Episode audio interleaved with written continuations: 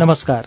उज्यालो ninety network मार्फत देशभरिका विभिन्न एफएम स्टेशनहरूबाट एकैसाथ प्रसार भइरहेको कार्यक्रम श्रुति सम्वेकमा प्राविधिक साथी उदय घिमिरेसँगै म अच्युत घिमिरे बुलबुलको स्वागत छ।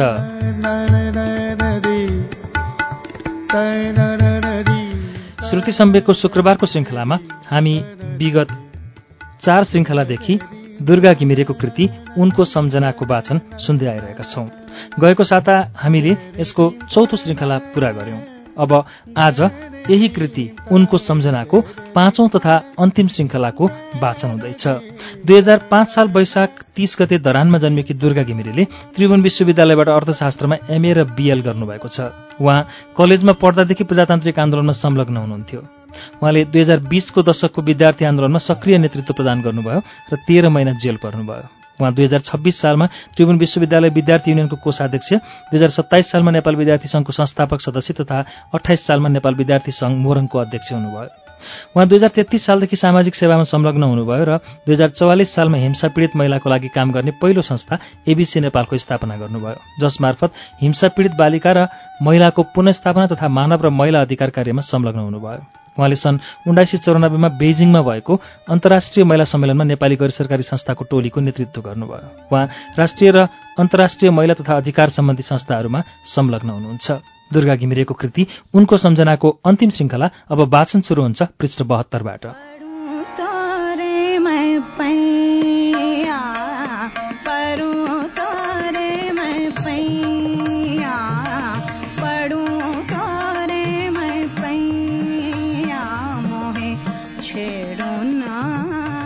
जगदीश समाज सुधार र परिवर्तनका संवाहक थिए। रामेछाप जस्तो परम्परागत समाजमा अत्यधिक रूपमा प्रचलित जातीय विभेद र अन्य सामाजिक विभेदका विरुद्ध उनले आफ्ना कृतिहरू मार्फत मात्र नभएर आफूले व्यावहारिक रूपमा नै त्यसको विरुद्धमा आन्दोलन चलाए। तामाकोशी सेवा समितिका विभिन्न संरचनाहरूबाट नै उनको अभियान सुरु भएको थियो। सानो जात दमाई सार्की वादीहरूलाई पनि विकासको मूल प्रवाहमा ल्याउनुपर्छ भन्ने उनको मान्यता थियो। तल्लो जातिलाई पनि भान्सामा प्रवेश गराउने अभियान उहाँले मन्थलीमा आफ्नै संस्थाबाट सुरु गर्नुभएको थियो।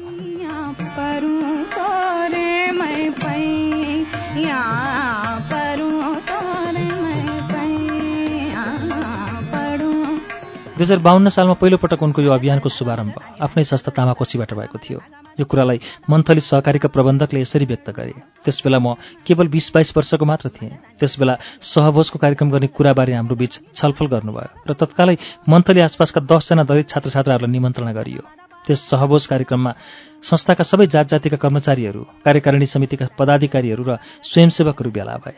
हामी सबै मिलेर खानेकुराहरू पकायौँ अनि सँगै बसेर खायौँ। दलितभित्र पनि विभिन्न जनजातिबीच एकअर्काले छोएको नखाने प्रचलन थियो। उनीहरूको बीचमा पनि सहभोज भयो।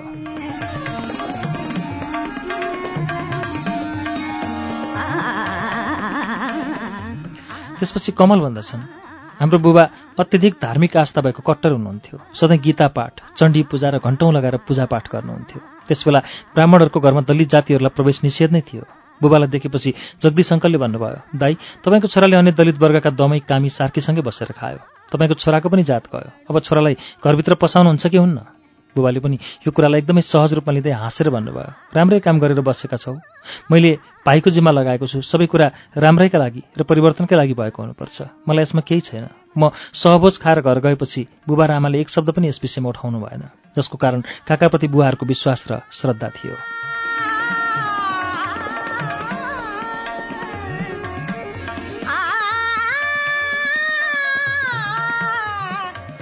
त्यसपछि उहाँले तामाकोशी सेवा समितिको भान्सामा खाना पकाउने जिम्बा रामेछाप वडा नम्बर एक डुम्री खर्कको प्रदीप सार्कीलाई दिनुभयो। भान्सामा खाना पकाउन अघि सफा सुगर हुने नुहाई धुवाई गर्ने र पहिलोपटक लुगा पनि किनिदिनु भयो वास्तवमा मानिसको मानसिकतामा परिवर्तन त्यति सजिलै आउँदैन। तामाकोशीमा छुवाछुत र जातीय विभेद छैन भन्ने कुरा धेरैलाई थाहा छ। आज पनि तामाकोशी गेस्ट हाउसमा स्थानीय मानिसहरू आउँदा चिया फलफुल दिँदा खाना अन्कनाउँदैछन् तर अब बिस्तारै यो हट्दै गइरहेको छ र यसलाई पूर्ण रूपमा परिवर्तन हुन बाँकी नै छ।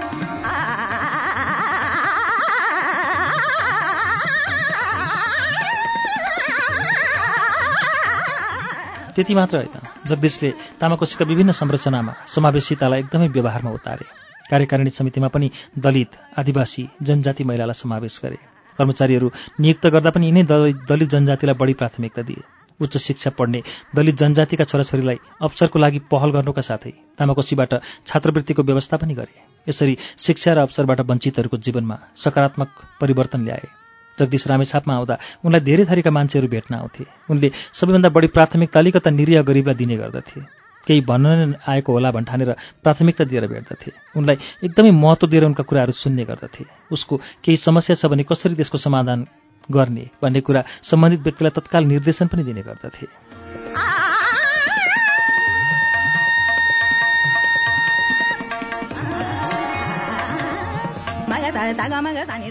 जगदीशसँग अत्यन्त नै नजिक रहेर उनी आउँदा उनको खाना पकाउने दलित जातिका गणेश साई खड्गी उनलाई यसरी सम्झन्छन् हामी दलित जनजातिलाई पहिले घरभित्र पस्न दिने चलन थिएन। सरले हामीलाई भान्साभित्र प्रवेश गराउनु भयो हामी नै खानेकुरा तयार गर्थ्यौँ। सरको खाना पनि हामी नै बनाउँथ्यौँ।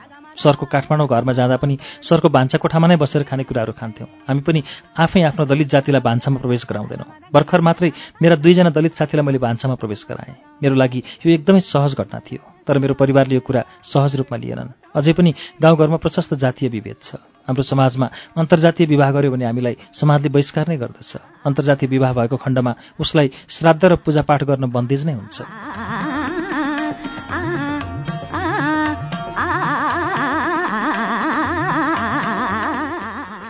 गणेश भन्छन् जात जम्मा दुईवटा हुनुपर्दछ। एउटा नारी र अर्को पुरुष। सफा सुगर भए जसले पकाएको पनि खानुहुन्छ। यस्तो एक दुई घरमा मात्र भएर हुँदैन। तल्लो तहदेखि यसको अभियान सुरु हुनुपर्छ। जगदीशले आफै उदाहरण भएर यो अभियानको शुभारम्भ गरे। बिस्तारै बिस्तारै समाजमा यो विभेद घट्दै गइरहेको छ। परम्परादेखि चलिआएको चलन बिस्तारै घट्दै जानेछ। यस सम्बन्धमा महिला राजनीतिकर्मी निर्मला घिमिरी भन्दछन्। जातीय विभेद हटाउन कानुनको कडासँग पालना गर्नुपर्दछ। भएका कानुन कागजमा मात्र सीमित छ र व्यावहारिक रूपमा प्रयोग गर्नुपर्छ।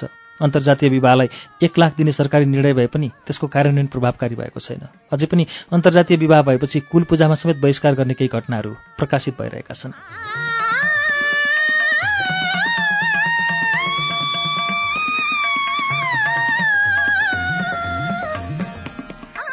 मन्थली बचत तथा ऋण सहकारी संस्थाका अर्का कर्मचारी शान्तबहादुर सार्की भन्दछन्। तामाकोशी सेवा समितिमा दुई हजार पचपन्न सालमा आए। त्यसबेला सरको विषयमा केही थाहा थिएन। डर लागिरहेको थियो। उहाँ ठुलो मान्छे भन्ने लाग्थ्यो। तर उहाँसँग भेट हुँदा थाहा भयो मैले कल्पना गरेको भन्दा धेरै फरक पाएँ।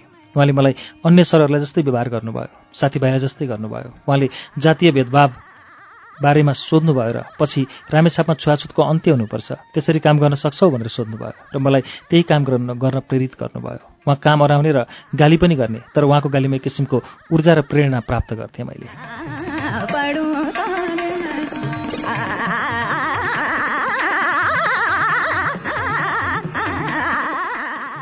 तामाकोशी सेवा समितिको गेस्ट हाउसमा आउने पाहुनाहरूलाई जातीय छुवाछुतको बारेमा उहाँले यसरी बताउनुहुन्थ्यो। जुन क्याम्पसहरूमा कक्षा सञ्चालन भए चाहिँ लाग्दथ्यो। उहाँहरूलाई मेरो बारेमा बताउनुहुन्थ्यो। यो सार्की हो? तपाईँहरूले यसले छोएको खानुहुन्छ कि खानुहुन्न भनेर सोध्नुहुन्थ्यो। आनाकानी गरेको थाहा पाएपछि त्यहीँ मलाई चिया ल्याएर खुवाउनु भन्नुहुन्थ्यो। सरको आग्रहमा सबैले खानुहुन्थ्यो। अब हामी सबै उसैको जाति भयौँ भनेर भन्नुहुन्थ्यो। जातले मानिस सानो हुँदैन व्यवहार राम्रो गर्नुपर्छ। सुगर गर्नुपर्छ राम्रो बोल्नुपर्छ भनेर सिकाउनुहुन्थ्यो। दमैले कामीलाई स्वीकार्दैन कामीले सार्केलाई स्वीकार्दैन। यस्तो समयमा जाने बुझेकोले आफू आफूले परिवर्तन गर्नुपर्छ आफ्नो घरबाट सुरु गर्नुपर्छ भनेर प्रेरणा दिनुभएको छ।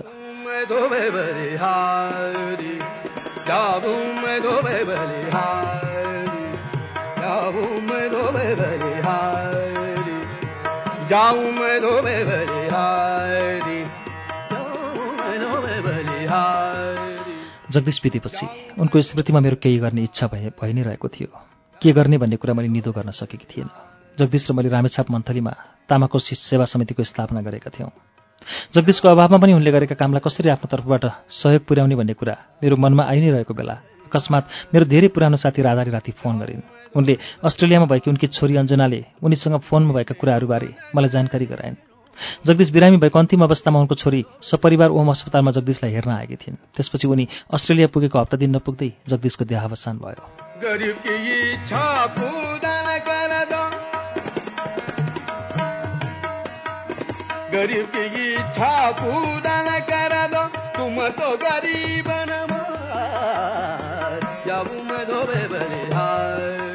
मलाई जगदीशको स्मृतिमा केही गर्ने इच्छा थियो। अकस्मात अञ्चनाको टेलिफोनको घन्टी बज्यो। उनलाई पनि जगदीश अङ्कलको सम्झनामा र मलाई पनि सान्त्वना हुने केही काम गर्ने इच्छा रहेछ। उनले अत्यन्त नै श्रद्धा गरेको जगदीश अङ्कलप्रति पनि सम्मान हुन्छ भन्ने आशाले रामेछापका महिलाहरूको पाठ्यघर झर्ने समस्या अत्यधिक भएको हुँदा। एनआरएन नारी निकुञ्ज अस्ट्रेलियाको आर्थिक सहयोगबाट निशुल्क शल्यक्रिया गर्ने स्वास्थ्य शिविरको लागि प्रस्ताव आयो। मैले सहर्ष स्वीकारेँ। यसै क्रममा रामेछाप मन्थली जाने निदो गरेँ।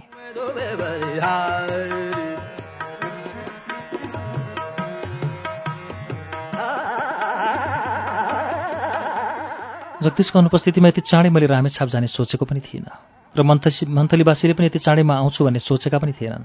ईश्वरले पनि तँ चिता म पुर्याउँछु भनेको कुरा यस सन्दर्भमा चरितार्थ भयो। त्यो कार्यक्रम सम्पन्न गर्न फागुन दुई गते एबिसीका कार्यकारी सदस्य शारदा पोखरेल र प्राध्यापक राधा शर्मासहित हामी प्रस्थान गऱ्यौँ।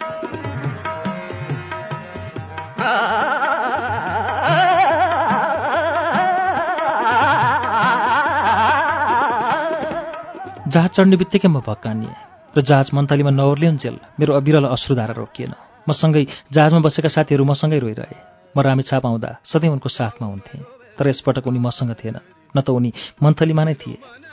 मन्थलीको अस्पताल आइपुग्दा उनी ढोकामा उभिएर उचो शिर गरेर हेरिरहेको अनुभूति भयो जसले मलाई सान्त्वना दियो। म यहाँ आउँदा यहाँका हर कुराले मलाई उनको सम्झना दिलाइरह्यो। बेला बेलामा यहाँ आउँदा आयोजना गरेका साहित्यिक भेला छलफल सबै मेरो कानमा गुन्जिरहेको आभास भइरह्यो। तीस वर्ष अगाडि रोपेको तामाकोशी सेवा समितिको एउटा सानो बिउ आज ठूलो वटवृक्ष भएको छ र त्यसले धेरैलाई ओत दिएको देख्दा मनमा ठूलो सान्त्वना पनि भयो।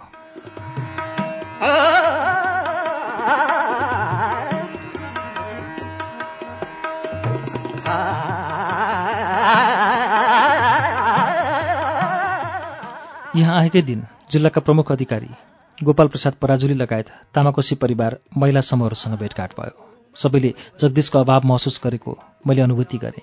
स्थानीय समाजसेवी चन्द्रावतीले मलाई भेट्दा उनको आँखामा आँसु थामिँदै थामिएन। उनले रुँदै भनेकी थिइन् जगदीश भाइ नहुँदा हाम्रो सबै थोकार आयो। रामेछापमा यस्तो मान्छे कहिले जन्मेला? जगदीश सबैको मन र मुटुमा बसेको कुरा यो पटकको मन्थली यात्राबाट मैले अझ बढी महसुस गरेँ।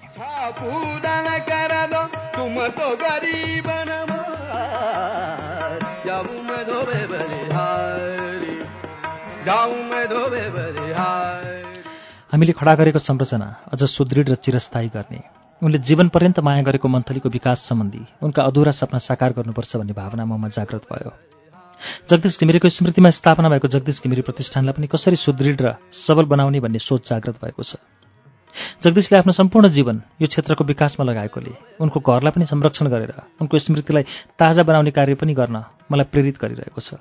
त्यसको निम्ति पहल गर्ने पनि विचार मनमा आएको छ। र पनि हाम्रो पितृसत्तात्मक समाजमा जगदीशको विरासतलाई वहन गर्ने अधिकारप्रति मानिसहरूको आम धारणामा आगामी दिनहरूमा म प्रतिको सद्भाव कस्तो रहला आगामी दिनले बताउनेछ तर म यो संस्थाको सुरुदेखि नै अहिलेसम्म सधैँ तामाकोशी सेवा समितिको विकासमा प्रत्यक्ष परोक्ष रूपमा सहभागी भइरहेको हुनाले जगदीशको अनुपस्थितिमा मैले पनि निरन्तर रूपमा आफ्नो सहयोग सहयोग पुऱ्याएर उनको स्मृतिलाई जीवन्त राख्ने प्रयास गर्ने नै छु।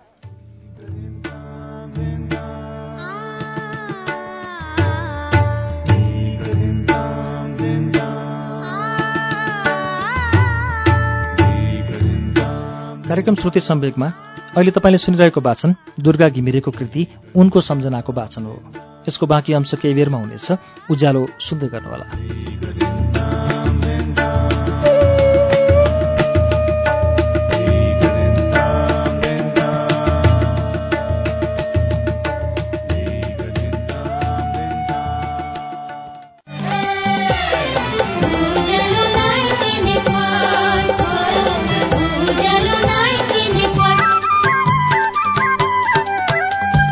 सीधा कुरा प्रश्न विचार उज्यालो 90 नेटवर्क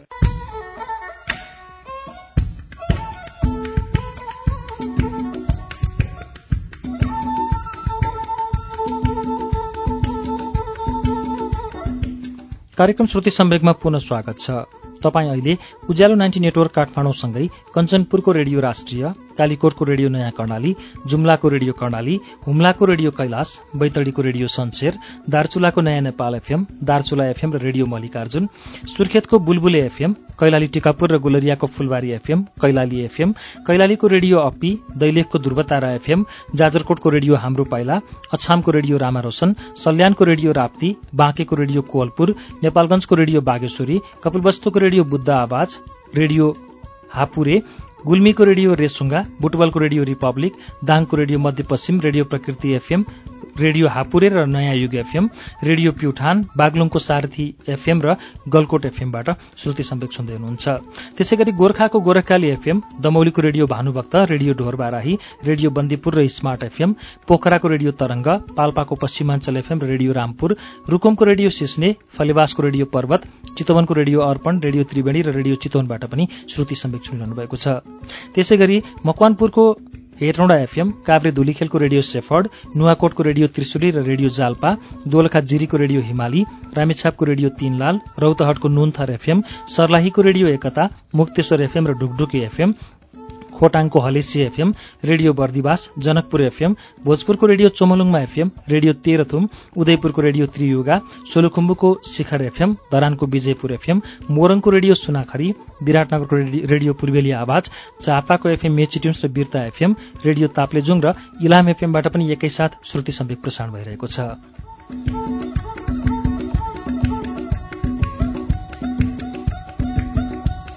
श्रुति सम्वेकमा आज हामी दुर्गा घिमिरेको कृति उनको सम्झनाको अन्तिम श्रृङ्खला वाचन सुनिरहेका छौं। अब यसको बाँकी अंश वाचन सुनौ।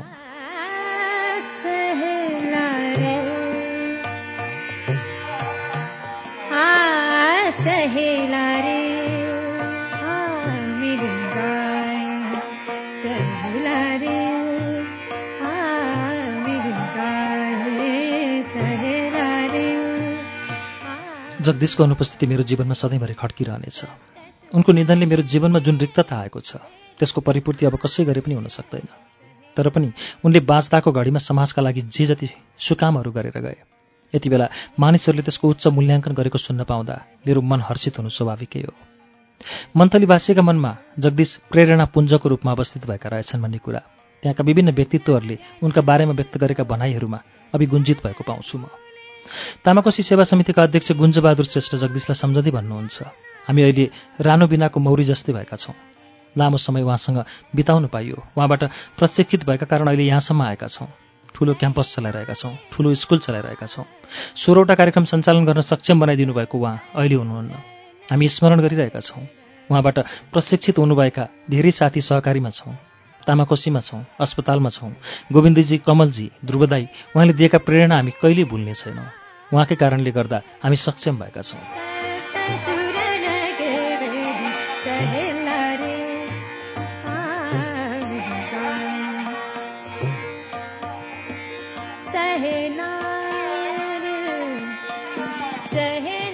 कान्तिपुरका संवाददाता टिका भट्टजी जगदीशलाई यसरी सम्झन्छन् म त उहाँलाई मेरो गुरु भन्छु। उहाँकै प्रेरणाले मैले पत्रकारिता सिकेँ। बाइस वर्षदेखि यसमा लागेँ। पत्रकारितामा यस्तो गर्नुपर्छ। उस्तो गर्नुपर्छ भनेर सिकाइरहनुहुन्थ्यो। ऊ जिल्लाइदिनुहुन्थ्यो। वास्तवमा उहाँ रामेछापको मियो हुनुहुन्थ्यो। उहाँ दिवङ्गत भएपछि रामेछापको धरोहर ढल्यो भनेर मैले कान्तिपुरमा लेखेको छु। मलाई उहाँको एउटै कुराले प्रभावित पारेको छ। त्यो के भने उहाँ आफू सम्पन्न परिवारमा जन्मेको मान्छे भए पनि गरिब दुःखीप्रति सधैँ समर्पित भाव राख्नुहुन्थ्यो। जसको आडमा आङमा कपडा छैन खुट्टामा चप्पल छैन त्यसलाई के गर्न सकिन्छ भनेर चिन्ता लिइरहनुहुन्थ्यो। जगदीशको बारेमा पत्रकार भट्ट अगाडि भन्छन् भगवान्ले मानिसलाई एउटा कुरा दिएको हुन्छ एउटा सिप दिएको हुन्छ। तर जगदीश घिमिरेलाई धेरै कुरा दिएका छन्। उनीसँग धेरै कुराको ज्ञान थियो दूरदृष्टि थियो योजना थियो समन्वय गर्ने मूल्याङ्कन गर्ने शिल्पकला थियो। कसरी योजना बनाउने कसरी सम्बन्ध कायम गर्ने यसको प्रभाव कस्तो हुन्छ भनेर हेर्नुहुन्थ्यो।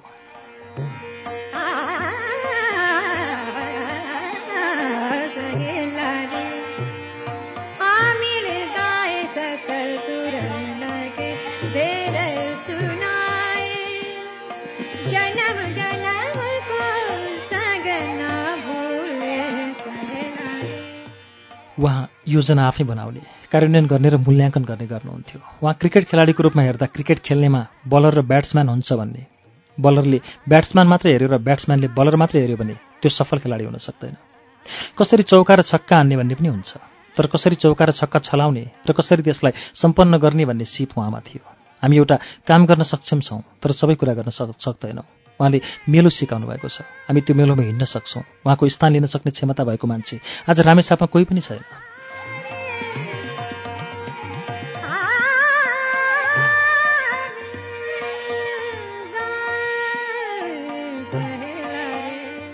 नेपाली काङ्ग्रेसका लेखबहादुर उनलाई सम्झँदै भन्छन् जगदीश नामैले समाजसेवी नामैले पवित्र व्यक्तित्व हुनुहुन्थ्यो।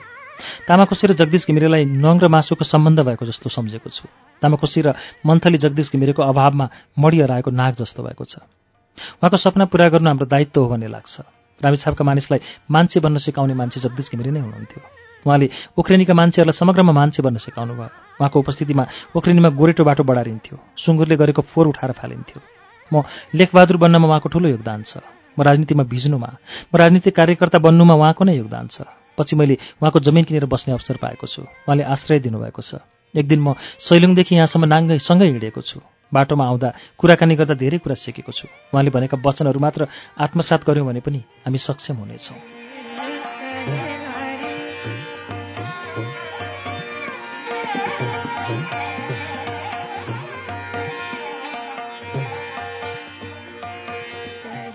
तामाकोशी सेवा समिति मात्र होइन। जगदीश घिमिरेले बनाइदिनु भएको धारामा पानी खाइरहने मान्छेले जगदीशलाई सम्झेका छन्। तरकारी बेच्ने मानिसले तामाकोसीतिर हेरेर जगदीश दाईलाई देखेका छन्। औषधि उपचार नपाएका मानिसहरूले अहिले तामाकोसीबाट अस्पतालको सेवा पाइरहने बिरामीका आत्माले जगदीशसँग प्रत्यक्ष भेटिरहेका छन्। बिरामी भएर उपचार गराइरहेका मानिसले उहाँलाई सम्झिरहेका छन्। तामाकोसी र मन्थलीले मात्र होइन। धेरै पुस्ताले उहाँको अभाव महसुस गर्नेछन्। मलाई अहिले पनि जगदीश दाई मर्नुभएको छ जस्तो लाग्दैन। उहाँ सधैँ हाम्रो स्मरणमा रहिरहनु भएको छ।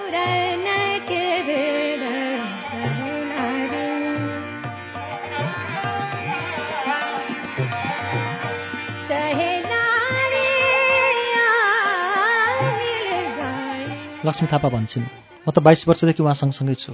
उहाँकै छारीमा बसेका छौँ। उहाँकै प्रेरणाले हामी यहाँसम्म आएका छौँ।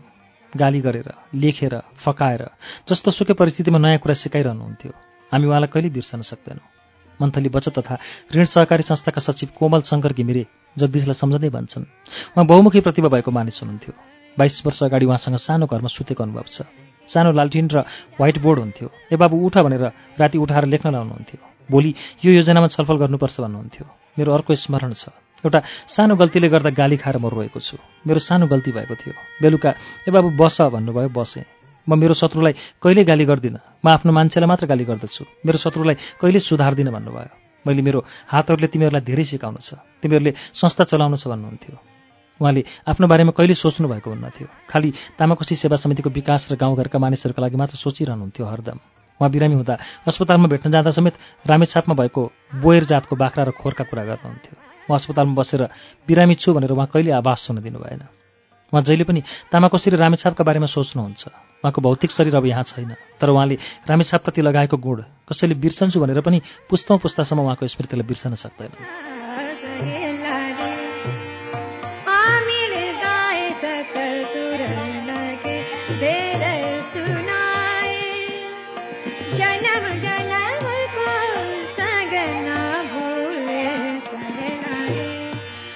नेप्सु जिरेल भन्दछन् म दुई हजार छप्पन्न सालदेखि यो संस्थामा काम गर्दैछु। सुरुमा म फिल्डमा काम गर्थेँ। पच्चिस छब्बिस दिनसम्म फिल्डमा हुन्थेँ। सहकारीमा काम गर्न थालेपछि उहाँलाई क्यान्सर भइसकेपछि एक दिन मेरो घरमा जान आग्रह गरेँ। यति ठुलो मान्छे मेरो घरमा गएर खाइदिनु भएको छ र एकदम सानो मान्छेको घरमा जानुभएको छ। उहाँको योगदानको कारण नै अहिले हामी यो अवस्थामा आइपुग्यौँ र यो संस्था अहिलेको अवस्थामा आइपुगेको हो। सृजना बस्नेत विद्यार्थी जो स्नातक तहमा अध्ययनरत छिन् जगदीश बारी भन्छन्। जगदीश सरको धेरै अभाव महसुस हुन्छ। उहाँले मृत्युलाई समेत चुनौती दिनुभएको छ। रामेसापमा धेरैलाई योगदान दिनुभएको छ। सहकारी मार्फत रामेसापको सम्पूर्ण जिल्लालाई विश्वमा चिनाउनु भएको छ उहाँले। सरलाई हृदयदेखि धन्यवाद दिन्छु। सरको अभावलाई म्याडमले अवश्य पुरा गर्नुहुनेछ भन्ने विश्वास लिएकी छु।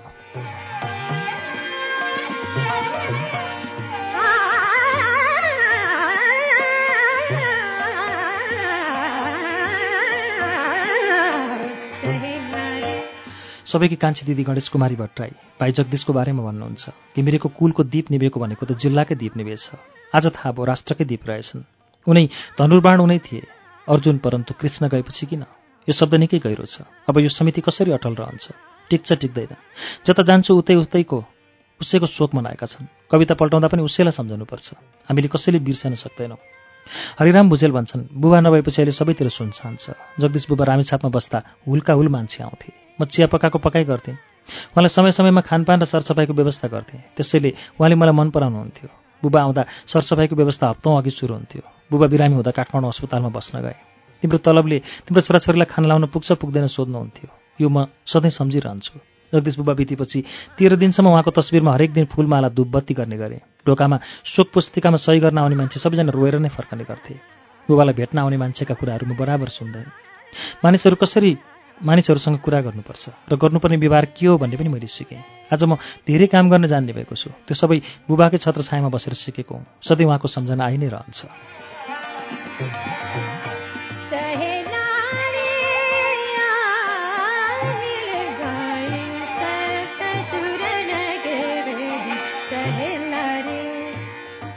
शिक्षक रमेश घिमिरे भन्दछन्। उहाँ सुख मोजमस थिएन गाउँका मानिसलाई कसरी सेवा दिन सकिन्छ भनेर सोच्ने गर्नुहुन्थ्यो। मानिसलाई दिएर होइन स्वयं गर्न सिकाउनुपर्छ भन्नुहुन्थ्यो। निस्वार्थ पानी खुवाउने मानिस उहाँ मात्र नै हो। उहाँको अभाव धेरैमा खड्केको छ। जगदीशसँग तीस वर्षदेखि काम गर्ने निजी चालक श्याम महर्जन र अफिस कुरुवाको रूपमा काम गरिरहेका लेम्बहादुर दुवैले एकै स्वरमा भने साहेब गएपछि हामी सबैको भाग्य उहाँसँगै गयो। सर बितेको पैँतालिस दिन पनि नबित्दै हामीहरूको जागिर गएको सूचना पायौँ। हाम्रो पिरमार्का कसले सुन्छ? जगदीश सरले धेरैलाई रुवाएर जानुभयो। मान्छे भएर बाँच्ने कला सिकाएर जानुभयो। उहाँको अभावमा हामी मात्रै होइन धेरैले आँसु भगाएका छन्।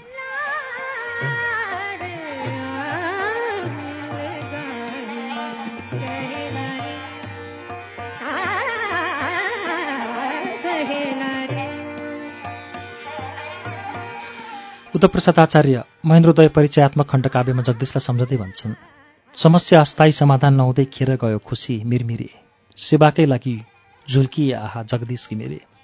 चर्चित छ उहाँको नाम जिल्लाको माटोमा हिँडाउनु भयो विद्वान बन्न शिक्षाको बाटोमा। त्यसैले पनि महेन्द्रोदय सम्झन्छ यो नाम। मुक्तिको सास फेराउनु भयो भन्दैछन् तमाम। कोठाको भुइँ डलान भयो उहाँकै साथमा। सेवाकै निम्ति तयार उहाँ दिन र रातमा।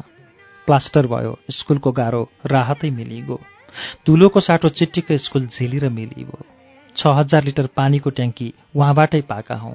जगदीश दाजै हजुरबाट आभारी भएका छौँ। यो जिल्लावासी सबैको मनमा यहाँको बासै छ। पाउँछौँ कि अझै सहयोग हामीले लाएको छ आशै त।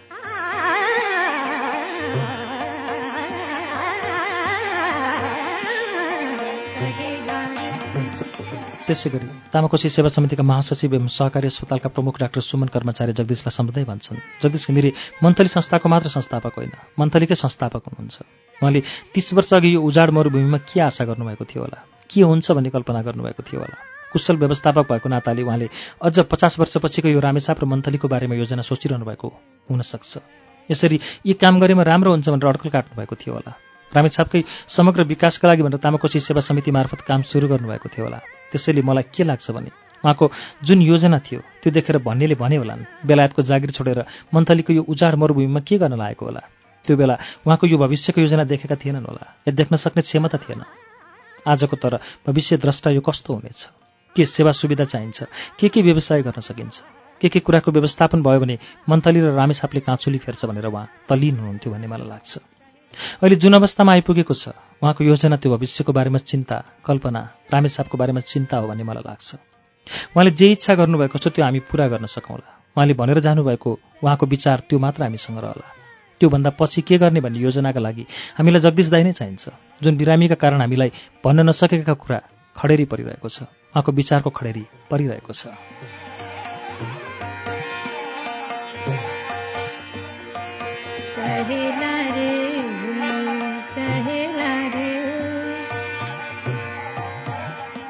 डाक्टर सुमन अगाडि भन्छन् तर जगदीश दाईले हामीलाई एउटा कुरा दिनुभएको छ। सोचेको कुरा लगनशील भएर आफूले दृढ भएर साँझ बिहान हिउँद वर्षा नभनी लागि पऱ्यो भने त्यो पुरा गर्न सकिन्छ। त्यसको लागि सबैभन्दा महत्त्वपूर्ण कुरा इमान्दारी चाहिन्छ नैतिकता चाहिन्छ। त्यो टुटाएन भने सबै आफूले सोचेको कुरा पाइन्छ जीवनमा पुरा गर्न सकिन्छ। तपसिलका विषयमा निर्णय लिन गाह्रो होला तर जे सिकाएर जानुभएको छ हाम्रो जीवन रहेसम्मका लागि उपयोगी बन्नेछ।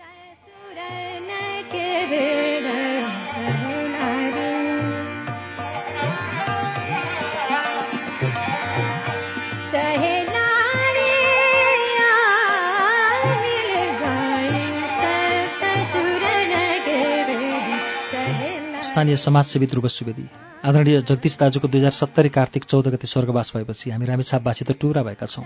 तथापि पनि नीतिको नियमलाई आत्मसात गरेर हामीले उहाँको मार्गनिर्देशनलाई पालना गरेर तासेस अन्तर्गत सञ्चालित भएका कुनै पनि कार्यक्रम हामी सञ्चालन गर्नेछौँ कुनै पनि कमी हुन दिने छैनौँ अहिले हामी टुराको अवस्थामा पनि संयमित भएर सबै राजनीतिक दल र अन्य प्रशासनसँग मिलेर कार्यक्रमहरू पूरा गर्ने प्रतिज्ञा साथ यहाँ भएका सबै सङ्घ संस्था तामाकोशी सेवा समिति मन्थली बचत र सहकारी अस्पताल र जगदीश घिमिरे प्रतिष्ठानका सबै सञ्चालक र सबै कर्मचारीहरू प्रतिबद्ध भएर लागेका छौँ।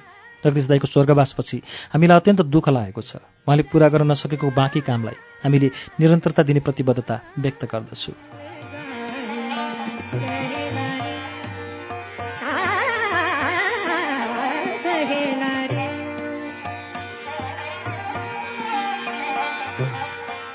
तामाकोशी सेवा समितिमा लेखा प्रमुखमा कार्यरत सुरेश श्रेष्ठ जगदीशलाई यसरी सम्झन्छन्। स्वर्गीय जगदीश घिमिरे मेरो जीवनको अत्यन्त आदर्श व्यक्ति हुनुहुन्थ्यो। मैले उहाँको छत्रछायामा बिस वर्षसँगै बिताएँ। बिस वर्षमा धेरै काम सिकेँ उहाँकै योगदान स्वरूप। म आफ्नो क्षमताले भ्याएसम्म उहाँले स्थापना गर्नुभएको तासे छ मन्थली बचत तामाकोशी सहकारी अस्पताल र जगदीश घिमिरे प्रतिष्ठानको हितका लागि खटिरहनेछु सधैँ। उहाँबाट सिकेको सिप सधैँ काममा लगाइरहनेछु। सोलु रामेछापका अधिवक्ता रामचन्द्र वियोगी घिमिरे हाल मन्थली सहकारीका सञ्चालक सदस्य जगदीशलाई सम्झँदै भन्छन्। जगदीश घिमिरे हामी सबैका दाजु एक त घिमिरे बन्धु घिमिरे सबैका दाजु हुनुहुन्थ्यो। अग्रज साहित्यकार मिलनसार जुजारु कुनै पनि ठाउँमा पछि नहट्ने विकास प्रेमी हुनुहुन्थ्यो जहिलेदेखि जगदीश दाजुसँग सङ्गत गरेँ त्यति बेलादेखि म सानो हुँ। मैले गर्न सक्दिनँ भनेर कसरी नसोच। सानोदेखि काम गर्नुपर्छ ठुलो हुन सकिन्छ भन्ने ज्ञान ममा आयो।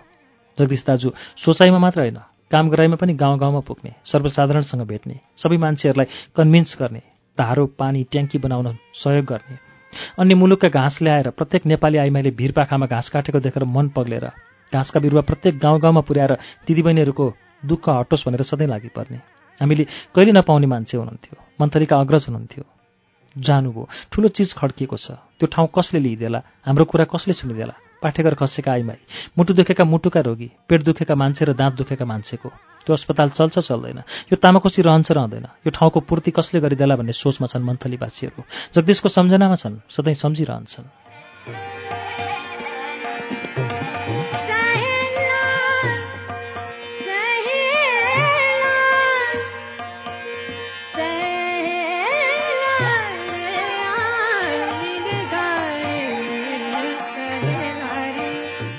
तासेसर र मन्थली सहकारीको कोषाध्यक्ष गोविन्द घिमिरे जगदीशलाई सम्झँदै भन्छन् करिब सत्ताइस वर्षसँगै काम गर्ने अवसर पाएको छु। लगभग पाँच वर्षसँगै एउटै कोठामा सुत्ने अवसर पाएको छु। उहाँ जति बेला पनि संस्थाको बारेमा सोच्नुहुन्थ्यो अनि संस्थाको बारेमा योजना बनाउनुहुन्थ्यो।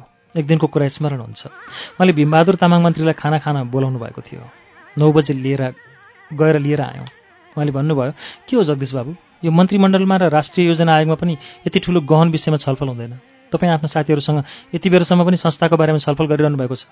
ठट्टैमा जवाफ दिनुभयो। मन्त्रीमण्डल र राष्ट्रिय योजना आयोगमा यसरी छलफल हुने भए आज देशमा यस्तो अवस्था आउने नै थिएन। असारमा योजना बाँडेर पैसा असारमै सकिने थिएन। उहाँले सिकाउने क्रममा हामीलाई धेरै ज्ञान दिनुभएको छ। लालटिनमा सलेदो कसरी हाल्नेदेखि लिएर संस्था कसरी सञ्चालन गर्नुपर्छ भन्ने कुरा उहाँबाटै सिकेँ। संस्थालाई सही ढङ्गले लग्नुपर्ने दायित्व हामीमा छ। संस्था टिकाउन हाम्रो दायित्व हुनेछ। संस्था दर्ता गर्दाको क्रममा एक दिन उहाँले भन्नुभएको थियो भ्रष्टाचार भएन भने म बाँचुन्जेली संस्था चलाउनु एक रुपियाँको पनि खाँचो हुने छैन टिम स्पिरिटमा नेतृत्व दिने भावना काम गराउने क्षमता उहाँमा थियो। स्थानीय स्रोत र साधनको पहिचान गरी उच्चतम प्रयोग गर्ने र गाउँको विकास गर्ने सिप उहाँमा थियो। रामेछापको पचपन्न गाविसमा प्रत्येक ओडा घर र बाटोहरूमा चारैतिरबाट पाँच पाँच पटक उहाँ आफै हिँड्नुभएको छ। सूक्ष्म अध्ययन गर्ने व्यक्तिको रूपमा म उहाँलाई सम्झन्छु। मुडे चरीकोट सिन्धुलीको बाटो हुँदै पाँच पटकसम्म रामेछाप घुम्नुभएको छ उहाँ। उहाँ सानातिना कुरामा समेत खुब ध्यान दिनुहुन्थ्यो। एउटा अस्पतालको रुवा खस्यो भने करिब दस रुपियाँ जरिवाना लगाउनुपर्छ भन्नुहुन्थ्यो। उहाँ बाहिरबाट हेर्दा जति कडा हुनुहुन्थ्यो सङ्गत गरेपछि थाहा नहुने थाहा हुने कुरा हो। उहाँ जति नरम कोही पनि छैन। त्यस्तो व्यक्तित्व गुमाएका छौँ अहिले हामीले। हामीलाई ठुलो चोट परेको छ। उहाँको उपस्थितिमा भन्दा अनुपस्थितिमा अझै बढी मिहिनेत हामीले गर्नु परेको छ किनकि उहाँबाट सिर्जित संस्था जोगाउने दायित्व हामीमा आएको छ।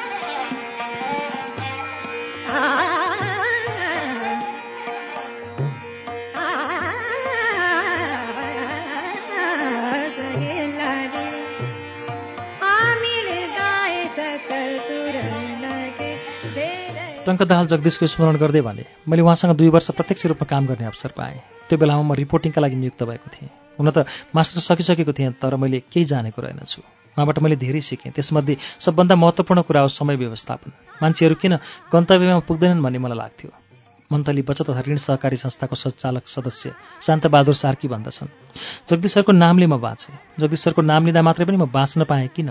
उहाँलाई विपक्षी दलका कार्यकर्ताले पनि कतिसम्म सम्मान गर्दा रहेछन् भन्ने मलाई थाहा भयो। दुई हजार अन्ठाउन्न सालको कुरा हो। माओवादी र सरकार पक्षको ठूलो द्वन्द्व भइरहेको बेला थियो। सरकारको तर्फबाट हेलिकप्टरबाट माओवादीको सर्च भइरहेको भेटीमा गोली हान्ने आदेश थियो। अफिसकै कामको सिलसिलामा रामेसापको गोठ गाउँ गएर कार्यक्रम सञ्चालन गरेको दोस्रो दिन माओवादीको एकजना हतियारसहित आएर सामान्य सोधपुछ गर्यो। कहाँबाट आयो? अब सिधै माथि जाने। हाम्रो एक महिनादेखिको कार्यक्रम बिथोल्ने भन्दै थियो। त्यत्तिकैमा अरू पाँच सातजना हतियारसहित आएर हामीलाई कब्जाभित्र राखे।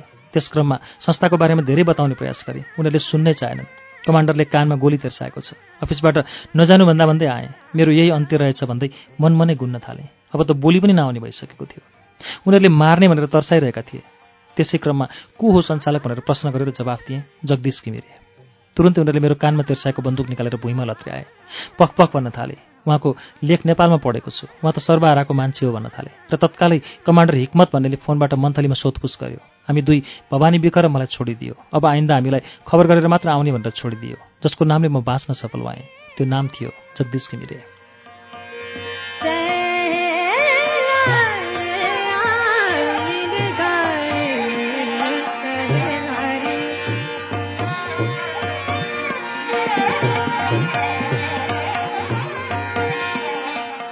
जगदीशको सम्बन्ध विभिन्न व्यक्तिहरूले व्यक्त गरेका उपयुक्त विवरणको विचार सुन्दा निश्चय नै जगदीशले रामेसाप जिल्लाको सामाजिक आर्थिक सांस्कृतिक रूपान्तरणका लागि धेरै काम गरेका थिए भन्ने कुरा छर्लङ्ग हुन आउँछ। मन्थलीवासीका हृदयमा उनी कहिले नबिर्सिने नाम बनेर रहेका छन् सधैँ रहिरहनेछन् भन्ने लाग्छ। यद्यपि उनीहरूले जगदीशबाट सिकेका सिप र ज्ञानलाई उनको अनुपस्थितिमा त्यहाँ कसरी कार्यान्वयन गरिरहेका छन् त्यसको मूल्याङ्कन हुन बाँकी नै छ। मन्थलीप्रतिको जगदीशको अथाह प्रेम अन्तर्मनको यात्रामा यसरी व्यक्त भएको छ। तामाकोशी मेरो पहिलो प्रेमिका हो। सप्तकोशीको यस शाखाले मलाई पहिलो रोमाञ्च दिएको थियो। म यसलाई मन्थली गाउँबिसीबाट आँखाले दिनभरि पिएर अगाउन्न यससँग म दोहोरी गीत गाउँछु। पहाडी नदी सधैँ चेतन हुन्छ। हिम शिशिर र बसन्तमा यिनको पहिरन हरियो निलो सङ्लो हुन्छ।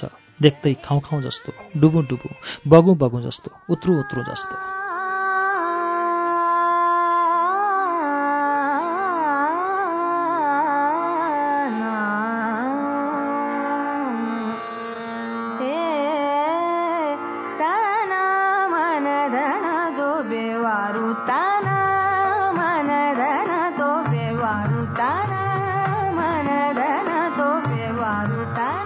जगदीश बिरामी भएपछि नजिकबाट मृत्युसँग साक्षात्कार गर्न पाए।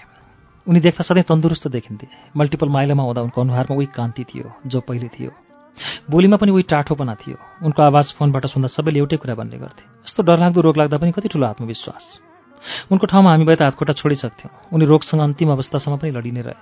अन्तमा उनले रोगसँग परास्त हुनु पर्यो उनले महाभारत गीता राम्ररी पढेका थिए। जीवन र मृत्युबारे गीतामा कृष्णले अर्जुनलाई भनेको श्लोकहरू वाचन गरेर सुनाउँदथे। अहिले पनि मेरो कानमा ती श्लोकहरू गुन्जिनै रहेछन्। आत्मा अजर अमर कहिले नाश हुँदैन। वस्त्र झैँ तनु हेर शोक नल्याउ सके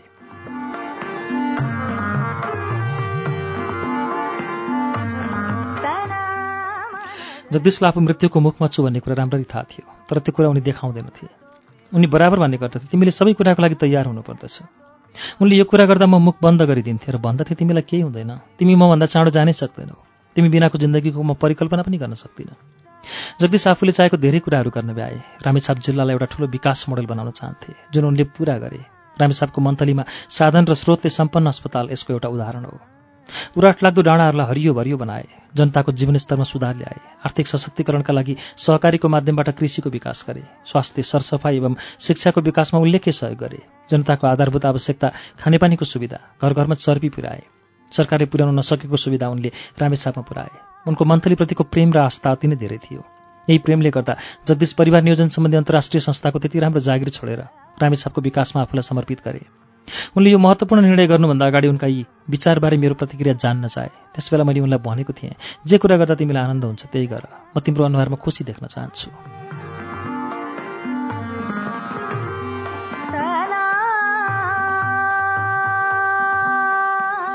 जिल्लावासीका आस्था र विश्वासका प्रत्येक जगदीशको भौतिक शरीर अहिले हाम्रो बीचमा छैन। तर उनले खडा गरेका संरचनाहरू जस्ताको तस्तै छन्। उनले तयार गरेको ठूलो जनशक्ति अझ बढी निष्ठा र विश्वासका साथ कर्तव्य पालना गर्नुपर्ने आवश्यकता देख्दछ। अहिले हाम्रो समाजमा नैतिक मूल्य र मान्यताको पनि ह्रास भइरहेको अवस्था छ। व्यक्तिगत स्वार्थ र एक आपसमा खिचातानी लोभ लालचले समाजसेवामा पनि दुष्प्रभाव पर्न थालेको देखिन्छ। जगदीशको सपनालाई साकार गर्न उनले तयार गरेका संरचनाहरूलाई अझ बढी सुदृढ गर्नुपर्ने आवश्यकता छ। उनले तयार गरेका जनशक्तिले उनको आदर्शलाई व्यवहारमा पालना गर्न सक्नुपर्दछ। जगदीशले हामी सबैलाई काम गर्ने मेलो पनि सिकाएका छन्। दिगो विकासका आधारभूत कुराहरू सिकाएका छन्। अन्तर्राष्ट्रिय सङ्घ संस्थाहरूमा काम गर्दा विभिन्न देशहरूबाट सिकेका ज्ञान र सिपहरूलाई आफ्नो गाउँ जिल्लामा कार्यान्वयन गरेका छन्। सबभन्दा महत्त्वपूर्ण कुरा उनले जनतालाई केन्द्रबिन्दु बनाएर विकास गर्नुपर्दछ भनेर सिकाएका छन्।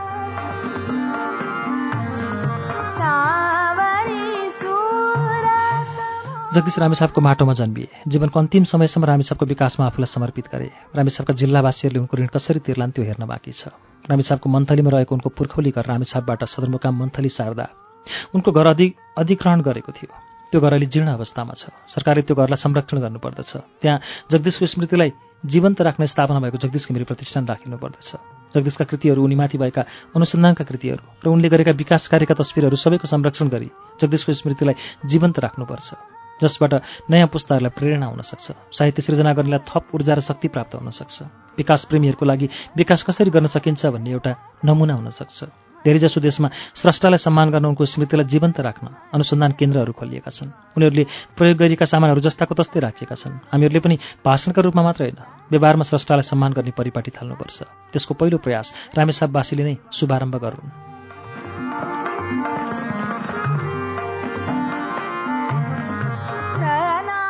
जसरी जगदीशले सरकारको मुख नथाकी स्वयं आफ्नै प्रयासमा त्यस क्षेत्रको विकास गरेका थिए अब त्यस क्षेत्रका सम्पूर्ण जनता नै उनको स्मृतिलाई जीवन्त राख्न जुरुमुराउनु पर्ने बेला भइसकेको छ। सबैका आस्था र विश्वासका धरोहरलाई जीवन्त राख्ने जिम्मा सबैले लिनुपर्छ। संसारमा मानिसले जन्म लिएपछि मर्नु त पर्छ नै तर कृतिलाई जीवन्त राख्न सक्ने मानिस जहिले पनि अमर हुन्छ। जगदीशले जहिले पनि आफूले गरेको सेवाको प्रतिफल चाहेनन्। आफूले केही लिने भन्दा आफूले के कति दिन सक्छु भन्नेमा नै उनले महत्त्व दिए।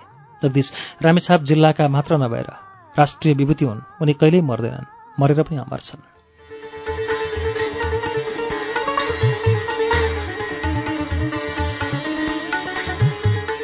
श्रुति सम्वेकमा यतिन्जेल तपाईँ।